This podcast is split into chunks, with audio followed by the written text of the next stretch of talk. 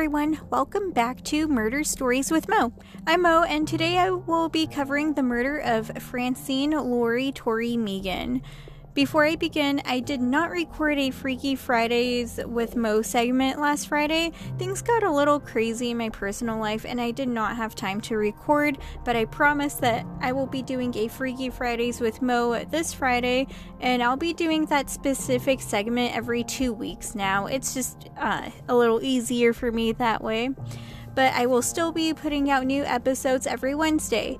And don't forget, if you have a story you want to share for Freaky Fridays with Mo, email me at murderstorieswithmo at gmail.com. And don't forget to follow at Murder Stories with Mo on Instagram and my Facebook page, Murder Stories with Mo. That's all I have for right now, so let's get started. Hello, everyone. It's Mo from the future. I just needed to cut in here and let you guys know the whole time I'm saying this story, I was pronouncing one of Francine's middle names wrong. She has two middle names, so her name is actually Francine Lori Toni Meegan, and I kept saying Francine Lori Tori Meegan. Sorry about that, we're gonna flow with it. Francine Lori Tori Meegan was born on December 8th, 1989. Her mother was Lillian Meegan and her father was James Meegan. Lillian and James lived in a dingy motel near the Las Vegas Strip and had four other children and were barely getting by. So they decided to give up their daughter to Lillian's longtime friend, Valerie Jensen, and her husband, Dennis Jensen. The Jensens were also the godparents to the Meegan's oldest daughter, so this arrangement couldn't be any better, or so you would think. Valerie and Dennis also had three sons and lived in a middle class neighborhood in Santa Ana, California. They always wanted to have a little girl, but Valerie was not able to have more children, so they were very excited to finally have the little girl they always wanted and were willing to pay anything for their new daughter and to help out their longtime friends. Valerie and Dennis gave baby Francine a new name, Danielle Jensen.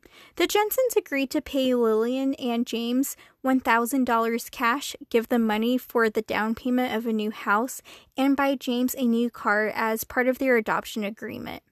Unfortunately, even though the Jensens were basically giving the Meegan family the chance at a better life and providing a loving home for the daughter they did not want, Lillian and James would make the Jensens' life a living hell for the next nine months. James wrecked the car the Jensens gave him and demanded them to buy him a new car. Lillian changed her mind about giving up her child and wanted her baby back, but the Jensens refused to give up their child. James would constantly call Valerie and Dennis, demanding more money and threatening to take baby Danielle away from them. The Jensens would end up giving James and Lillian a total of $30,000. Adoption proceedings were delayed and the demand for money escalated. Despite everything going on, now nine month old Danielle, aka Francine, was happy and loved. All of that would change on the night of September 10th, 1990. Upset that the flow of money from the Jensens had stopped, the Meegans demanded the baby back. James threatened to harm the couple's other children and told them that they did not want to know what losing a child would feel like. The Jensens quickly got the baby from a bedroom. Tearfully, they gathered her stuff and handed her to the Meegans. They never saw her again. Thanks to the Jensens, the Meegans' living conditions had improved. They had little money, but they lived in a house now. A neighbor who visited shortly after the baby returned remembered seeing a giggling toddler looking for toys to play with in the family's living room. She watched in amazement as Lillian scooped the baby up, called her a little brat, and put her in the bedroom alone, shutting the door. James seemed to resent that Francine was back and that she was no longer a little gold mine. James was out of work again, this time nursing a broken bone in his thigh. The pain from the injury was bad enough as he lay on the living room floor of their home, less than a month after he retrieved Francine. Making it worse was Francine's assistant crying from a nearby playpen. What happened next may never be known. James gave police conflicting accounts, and at one point he claimed Lillian killed Francine. But this is the account he allegedly told a friend of his, so here it goes. James got to his feet and headed toward the crying baby. He banged his injured leg on a coffee table and pain shot through his body. He grabbed Francine by the neck and shook her. She stopped crying. She started gasping for air. He took Francine to Lillian's bedroom where she tried to perform CPR. James stretched out next to her on the bed. He tickled her, he tried to play with her, anything to get Francine to respond. Francine didn't die quickly. Hours passed, and as day broke, she finally stopped breathing. The oldest daughter, who was 11 at the time, saw Francine on the bed. Lillian dressed her dead baby warmly. She put on a new diaper, tiny green pants, a red, white, and blue long sleeve pullover shirt. James got out a large brown soft sided suitcase, and Lillian placed Francine inside.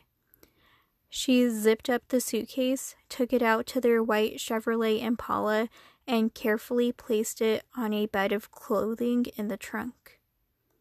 Lillian drove cautiously so as to not disturb Francine's lifeless body. With the rest of the children following in a family member's car, they drove over Hoover Dam into Arizona. They finally reached their relative's house in Black Canyon City. From there, Lillian and James drove off alone, Francine's body still in the trunk of the car. They headed down I 17, and once they reached Prescott, Arizona, they took a ranch road exit onto a dirt road that led to a ravine and stopped. Lillian opened the trunk and unzipped the suitcase. She handed Francine's body to her husband. James set Francine down in the wash and poured gasoline from a plastic red container over her body.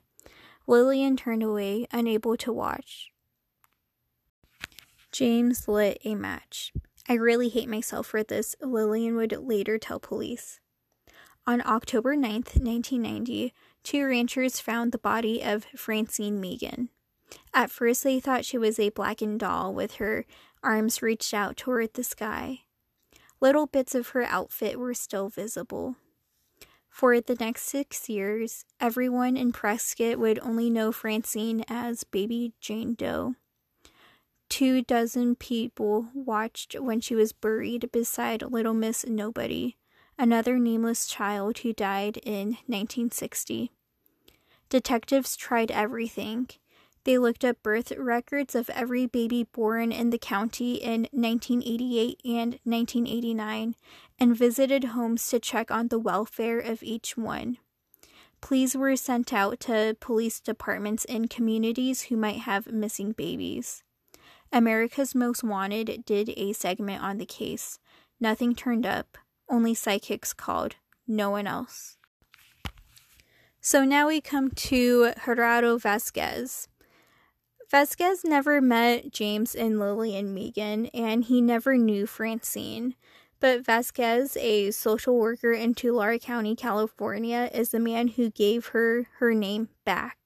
It was during an on again, off again relationship with Lillian's sister Lucy that Vasquez first heard about the secret that many in Lillian's family knew but were afraid to reveal.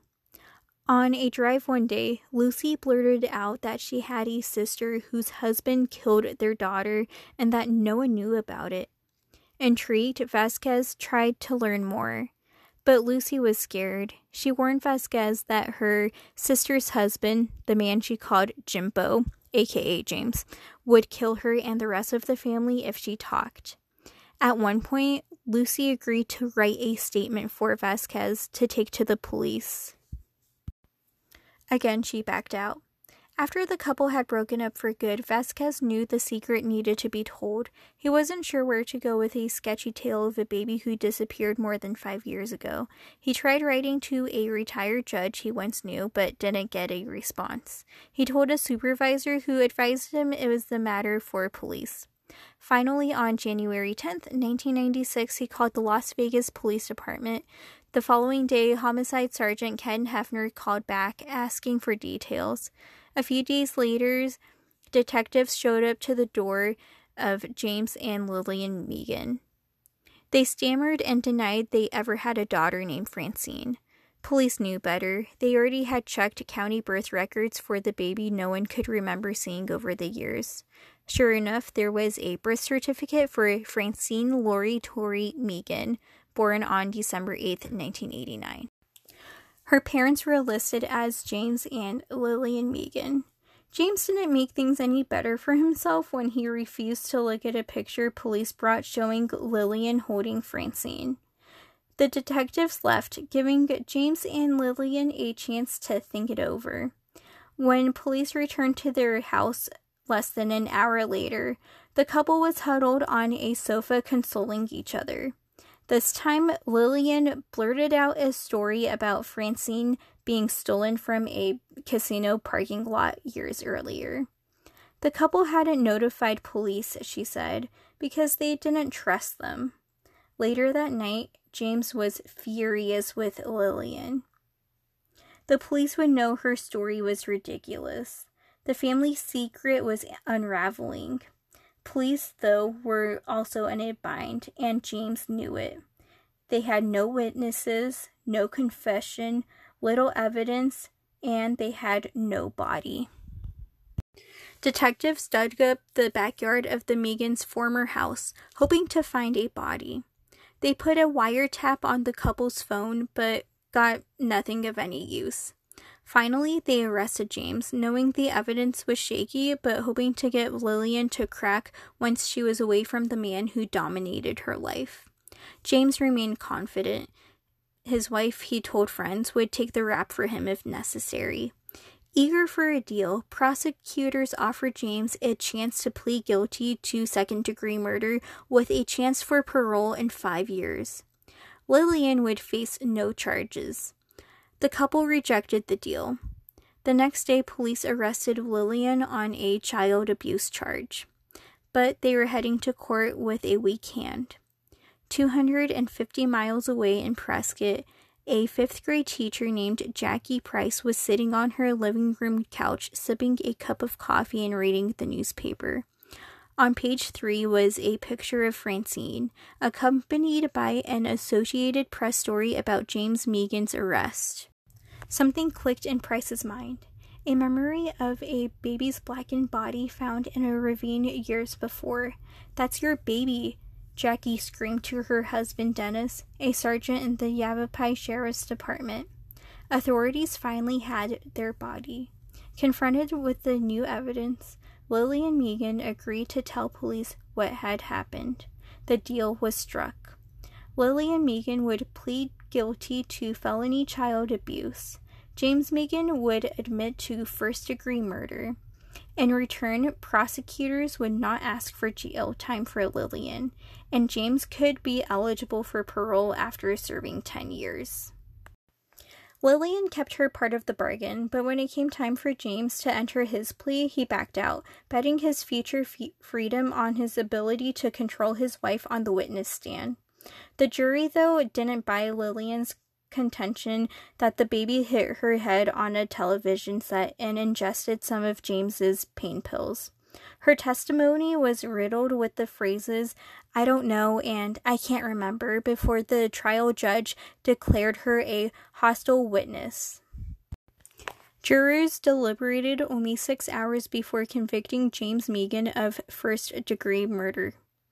As he was being taken back to jail, he tore free from guards and leaped from a second story balcony. He survived, but with severe injuries. A few weeks later, Lillian Meegan was sentenced to 18 years in prison for her role in Francine's death. On November 1st, 1996, a tearful James Meegan rose from his wheelchair to again profess his innocence. He was sorry, he said. He missed Francine.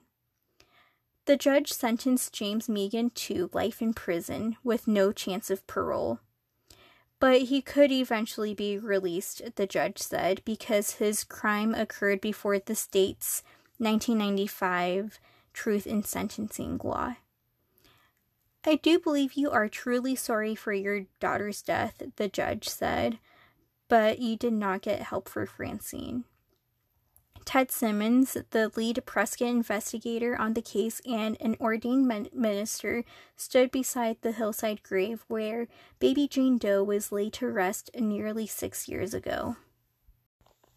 If this was a big city, or if a lot of different things didn't happen at just the right time, this case would never have been solved, he said. She looked as though she was pleading for some intervention on her behalf when she was found. To me, it's been divine intervention without the shadow of a doubt. Originally, the grave was topped by a flat white tombstone that offered everything the townspeople knew about her, the year of her death. Now, a new headstone bears her name, the dates of her birth and death, and an inscription Forever in Our Hearts. Valerie and Dennis Jensen, who are now divorced, traveled to Prescott with their three sons to attend her memorial. Valerie and Dennis were absolutely heartbroken to learn that Francine had died only a few weeks after she was taken from them. They were still seeking out legal help to hopefully get their daughter back before they learned of her tragic death. The family still celebrated her December birthday every year.